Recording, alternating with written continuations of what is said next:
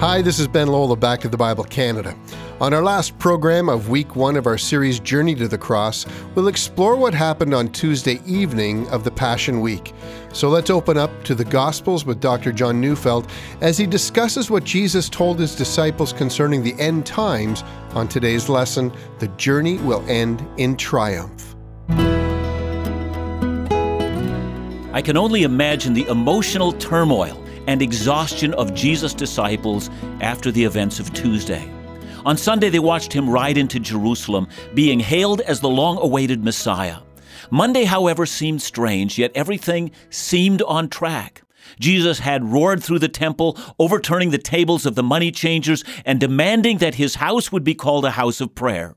Then on Tuesday, everything degenerated into conflict. On the positive side, Jesus had done more than hold his own. He had outmaneuvered the Jewish religious leaders and exposed their evil and hypocrisy. But on the other hand, these men had real power, and they would not take being made to look bad lying down. But more than anything, what must have rung in the minds of the disciples were the negative comments Jesus seemed to make about the temple. And so, on this emotional, controversial, and contentious day, Jesus signaled it was time to leave Jerusalem once more. Once more, they would take the three kilometer trek back down the Kidron Valley and up the other side through the Mount of Olives and then back to Bethany where he would spend the night. Matthew puts it this way Jesus left the temple and was going away. We should note that as Jesus leaves the temple this day, that he will never return to it again. He has just wept and said, Your house is left to you desolate. A number of Bible teachers have seen the parallel between Jesus leaving the temple on this day and the glory of God leaving the temple in the book of Ezekiel just prior to its destruction by the Babylonian army. If these Bible teachers are correct in this observation, then Jesus leaving the temple symbolizes that it will now be destroyed. As Jesus' disciples follow him down the Kidron Valley and up the other side, Jesus has them sit down on the Mount of Olives where they can view the temple. Matthew simply mentions they were pointing out features of the temple, but Mark adds that they said, Teacher, what wonderful stones, what wonderful buildings. From their vantage point, the temple rose in all its beauty, with its pure golden roof adorning the Holy of Holies, shining in the magnificence of the afternoon and evening sun. And with a heavy heart, he tells them that this temple will not last much longer. Not one stone will be left on another. According to the biblical account, the first temple was destroyed when the Babylonians burned it. But after 70 years of exile, Israel returned to the promised land. Then in 536 BC, the foundation was laid to the second temple, and an altar was dedicated in the exact spot where the previous one had stood. In time, the entire temple was rebuilt but also in the time of Herod the Great, Herod undertook a massive expansion project on the temple, bringing it to a place of great splendor. By the time of Jesus, this expansion project had not yet been completed. Indeed, it would never be completed. The Romans would burn this temple down before it was ever completely finished. And so on that Tuesday afternoon, towards evening, Jesus sits with his disciples looking at the temple from the Mount of Olives and tells them that the destruction of this temple will be so complete, not one stone will be left on another. The disciples are amazed and overwhelmed at what he has just said. They didn't understand the fig tree and they didn't understand the driving out of the money changers, but now he speaks as plainly as possible. And with their minds reeling at this announcement, they finally speak. When is this going to happen? And then they jump to the next obvious question What will be the sign of the closing of the age and of your coming? For them, the destruction of the temple must mean the destruction of their nation. And if their nation is about to be destroyed, this must be a sign that the end of the ages is upon them. How soon? Now, we know that this conversation happened 2,000 years ago, and we know the temple was destroyed in AD 70, and the end of the world was still a long time away. But we must not dismiss the disciples so easily. Since God has made eternal promises to Israel, and since what Jesus was talking about seemed like the destruction of the nation, and since Peter and the others had already recognized that Jesus was the long awaited Messiah, the question they are asking makes all the sense in the world. And so on that afternoon, from the Mount of Olives, affording them a spectacular view of the temple, Jesus teaches them what is now being called the Olivet Discourse. I need to say at the outset that what Jesus taught his disciples that night has continued to fascinate Bible teachers today, and more so, our eschatology, or our doctrine of last things, uses this teaching as the basis for all that the Bible teaches on this matter. And since Jesus taught this during Passion Week, when every event of that week remained so vivid in the memory of the disciples, we can only assume how important Jesus thought this matter was. He begins with a very important statement See that no one leads you astray. And what he has in mind, as we will see, has everything to do with false prophecies regarding his second coming. How easy it will be in the future, when I have ascended to my Father and have left you, that you may become misled in this matter. Don't overreact, he says. And then he tells them about the beginning of birth pains, indicating that his coming is going to be a bit further away than they had imagined. I remember when my wife Kathy was pregnant with our first. She had finished university, and I was still a student in the university, and we were living in Saskatoon, and it was a glorious summer day. We had taken a stroll together along the banks of the South Saskatchewan River, which flows through the center of the city, along which are some very picturesque walking trails. She was very pregnant, and we were now a long distance from where I had parked the car. And suddenly, for the first time in her life, she felt a contraction. And I had never had a wife with a contraction before, and I began to imagine the worst case scenario. I could see me delivering our baby by myself and washing it off on the shores of the river. Thankfully, it was not to be. The birth of the baby was still weeks away. I could have relaxed. And that's the image. Jesus is helping his disciples not to become overly panicked by birth pangs. And so Jesus mentions seven labor pains, or seven signs that the earth is convulsing and waiting for the end. But they are not to be alarmed. Just like me standing on the shores of the South Saskatchewan River, this was not the time, but merely a first sign that a great day was hastening on. And so Jesus gives seven labor pains. The first is false messiahs will come leading many astray, false saviors. And by the way, these have appeared at every age and will continue until Christ returns. They are a contraction, a convulsing of the earth, but the end is not yet. Then, second labor pain, wars, nation rising against nation. The third, famines and earthquakes. Now the fourth, persecution against believers. Jesus makes it plain that not only will he be falsely put to death, but so will his followers. Act 6 records the stoning of the first martyr, a man named Stephen. Acts 12 records the martyrdom of the first of the twelve apostles, James, put to death with the sword. History records that the Apostle Paul was beheaded and Peter was crucified. The first several hundred years of the church saw terrible suffering, and today that death toll just keeps going on. And as Jesus said, whole nations would hate his followers. Today, the leading nations in the world that persecute Christians are, and let me list some of them North Korea, Somalia, Iraq, Syria, Afghanistan, Sudan, Iran, Pakistan, Eritrea, Nigeria, Saudi Arabia, Libya, Yemen. I mean, actually, the real list is much longer than that, but we are living in a day where the followers of Christ face persecution, imprisonment, ridicule, threats, and even death. Jesus said, Notice the contractions. And then the fifth labor pain, false prophets, along with the sixth, apostasy, a falling away from the true gospel. Satan will recognize the power of what Christ has brought to a ruined planet and will seek to counterfeit the true gospel by bringing confusion. But in the midst of all these labor pains, which sound overwhelmingly ominous and negative, Jesus gives one more, a seventh, which seems sweet and wonderful. This gospel of the kingdom will be proclaimed to the whole world as a testimony to all nations, and then, yes, and then the end will come. Great advancement of the gospel will happen right alongside of great evil. That is what Jesus predicted.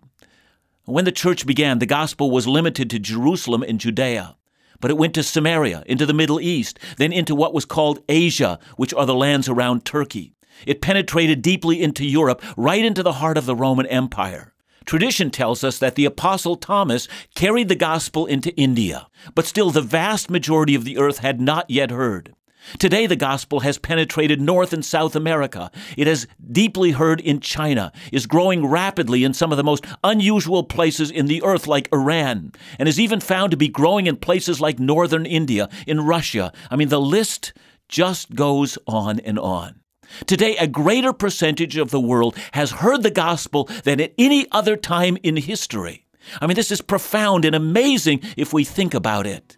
And we ask ourselves, is this indeed the day that Christ was talking about? It may well be. So, does this mean that Christ's coming will happen in the next short period of time? Well, we don't know. Only that Christ promised this expansion of his gospel into global dimensions before he came. And when we come back, we will look at what Jesus said next about his second coming. This introduction has given us a lot of insight already into what Jesus meant when he talked about the end of the age and how meaningful it would have been for the disciples who needed reassurance that there was a plan all along despite the coming destruction of the temple. I think this reminds us as well that even as our world gets increasingly darkened, the gospel will continue to grow. After the break, we'll see the final birth pain that Jesus described, indicating when he'll truly return.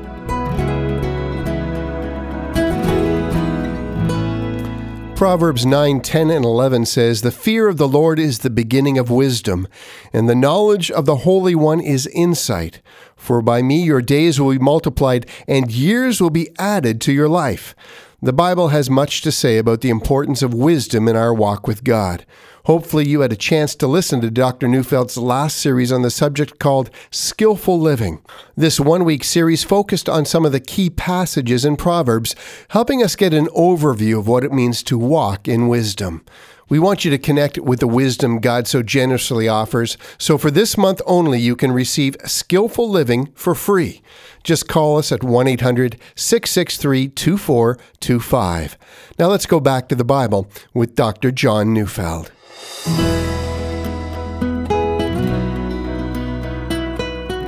Those of you who have given birth to children, and those of us who are your husbands, remember your contractions. But as you remember, the contractions themselves might not mean that your baby is coming right away, but it does mean it is on the way. But how would the disciples know that persecution, false prophets, wars, and worldwide evangelism would really usher in a time of the end? What evidence did they have that this was really the birth pains of the end? And sitting on the Mount of Olives overlooking the temple, Jesus patiently takes his disciples to one specific contraction, one very sharp pain, and this sharp pain will be the prophetic test case. He is speaking about something he calls the abomination that causes desolation. Let me read to you what Jesus actually said. I'm reading from Matthew 24, 15 to 21. It says, And when you see the abomination that causes desolation spoken of by the prophet Daniel standing in the holy place, uh, Matthew adds words, let the reader understand. Jesus goes on speaking, Then let those who are in Judea flee to the mountains. Let the one who is on the housetop not go down to take what is in his house, and let the one who is in the field not turn back to take his cloak. And alas for women who are pregnant and for those who are nursing infants in those days. Pray that your flight will not be in winter or on a Sabbath. For then there will be a great tribulation, such as has not been from the beginning of the world until now, no will never be again. The phrase abomination that causes desolation comes from the book of Daniel, found in both chapters 9 and 11. In Daniel, it's a prophetic reference to something that was fulfilled in 167 BC. Assyrian commander Antiochus erected a statue of Zeus in the temple in Jerusalem, then built an altar and sacrificed a pig on it, and with that made the practice of Judaism punishable by death. Furthermore, he gave himself the title Epiphanes, meaning he was the manifestation of God. If ever there was a picture of an antichrist, this man Antiochus was it. Borrowing that image, which both Jesus and his disciples would have known, many Bible teachers point out that Jesus' words on the Mount of Olives were fulfilled in the year AD 70, an event that has been called the War Against the Jews. Josephus calls this period the most monstrous and savage attack against a people in human history. The devastation of Jerusalem stretched beyond Jerusalem so that the Jews literally fled to the mountains and hid in caves. The Romans were brutal, killing all with no mercy, that anyone who had time to get away had no time to go home and collect their belongings, they just ran. Josephus, the Jewish historian, says that time was a time of unprecedented suffering. He tells of savagery, wanton slaughter followed by disease, in which mothers even ate their own children to survive the siege the Romans laid on Jerusalem. Yes, there have been greater numbers of deaths in human history, but there was never been a time in history in which so high a percentage of a city's population was so thoroughly and painfully exterminated, with the few remaining enslaved, as the time of the fall of Jerusalem in AD 70. As a side note, most Christians at that time, remembering this prophecy of Jesus, had already fled the city by AD 68. Now, if I understand this rightly, that Jesus is pointing to a date about 35 years in the future, then does the Olivet Discourse not look to the time of the end of the age? Well, yes, it does. I think after having given the prophetic test case, the sharp pain, as we've put it, Jesus gets back to the warnings that are approaching the time of the end. He then tells us that the days of the end will be shortened. Undoubtedly, he is expecting that the signs of birth pains he has mentioned will increase in intensity. Indeed, the famines, the earthquakes, the diseases, the persecution and false prophets and false Christs will become acute. If God did not shorten these days, no one would survive. And now then, Jesus uses a word he has not used before. It is the word tribulation. The word means great distress. If I understand Jesus rightly, he is saying that the birth pains lead to a time of suffering called the tribulation. It may be that the abomination that causes desolation, seen in the time of Antiochus in 167 BC, and in the time of the Roman Emperor Titus in AD 70, is but a type or a foreshadowing of a tribulation yet to come. During this time, the sun will be darkened, the moon will not give its light, and the stars will fall from the heavens. Great celestial signs will mark the troubling of the earth. And when it seems like no one can survive, it is then that the Son of Man will come in the clouds of heaven with great power and glory. It is then that the angels will be sent out with the trumpet call of God and will gather the elect from the four winds from one end of the heaven to the other. You can imagine Jesus and his disciples sitting on the Mount of Olives looking at the temple as the sun is setting on that Tuesday evening. Every eye is wide open. None of them foresaw this. They expected that Jesus' ride into Jerusalem would establish him as king now. Instead, they see two things. First, they see that when he comes as ruling king, it won't be on a humble donkey the way he did two days earlier. It will be far more glorious than they had ever imagined. The chief priests won't be arguing with him the way they did today. Indeed, the entire earth will mourn, all the tribes of the earth will mourn, and he will come not on a donkey, but on the clouds of heaven with splendor unequaled. But they also saw that this time was further away than they had anticipated. Before this event happened, a great troubling of the earth would happen. Birth pains would lead to severe birth pains. And just in case you wonder, how do I know that God is in control of all this? Watch for the sign of the utter destruction of the temple and the devastation of the nation. That's your test case. You will be shown that everything is proceeding according to plan. But Jesus is not done. No one knows the day or the hour of my second coming, he says. It will be like the days of Noah. It will be like two men in a field. One will be taken into judgment, and one remains left in the field and is spared. And while the disciples are reeling from what they have heard, he tells them parables. One is the parable of a faithful servant who doesn't know when his master is coming, so he remains faithful, not knowing the day or the hour of his master's return. Then there's the parable of the ten virgins waiting for the appearance of the bridegroom, five of who were faithful as they waited, and five who foolishly forgot that the bridegroom was coming at any moment. And then another parable, the parable of the talents. Faithful servants multiplied their resources, expecting the master would demand an accounting when he returned, and unfaithful ones frittered away all their master's resources. And with these parables, Jesus, knowing that he has his disciples' attention, reminds them that he will come as reigning king, gathering all the nations of humanity before his throne, welcoming some to eternal dwellings, and condemning many to eternal punishment. Yes, the day will come when he separates the sheep from the goats. There might have been so many questions then.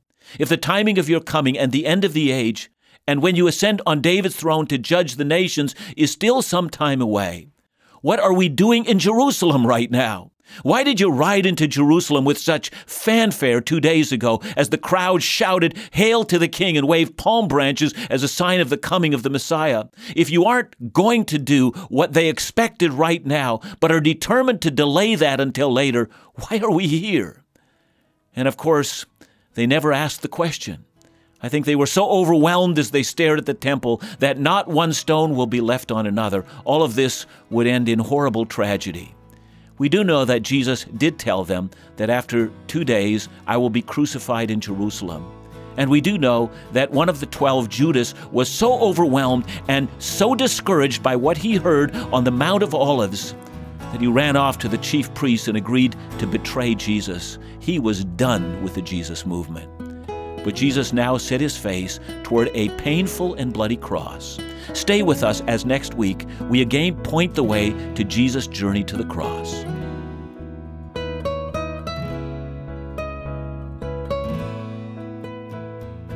Dr. Neufeld, this is a pretty ominous message.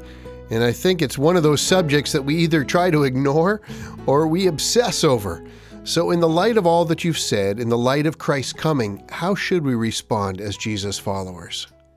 Ben, you're absolutely right that we either obsess or we ignore. All of us know of individuals who have set dates. I mean, it wasn't that long ago when people were saying either the year 2000 or 2001 would be the time of Christ uh, coming. Others have said dates as well. We should never do that, but at the same time, we should learn to live expectantly. We know not the day or the hour when our Lord might return, and we should live godly lives expecting at any moment the great event of the second coming of Christ will be upon us. I think that expectancy ought to mark our ways. Thanks so much for this week, Dr. John, and we look forward to next week as we continue our series in Journey to the Cross.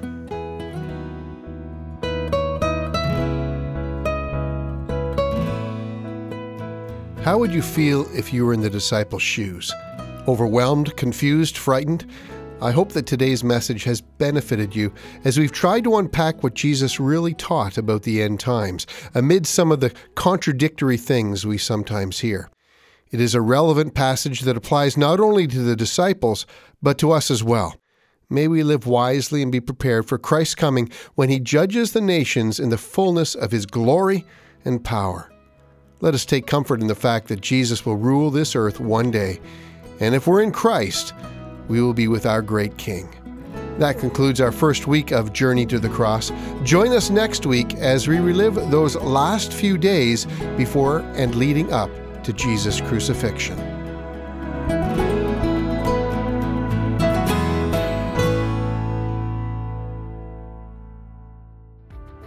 C.S. Lewis wrote, our Lord finds our desire not too strong, but too weak. We're half hearted creatures fooling about with drink and sex and ambition when infinite joy is being offered us, like an ignorant child who wants to go on making mud pies in a slum because he cannot imagine what is meant by the offer of a holiday at the sea.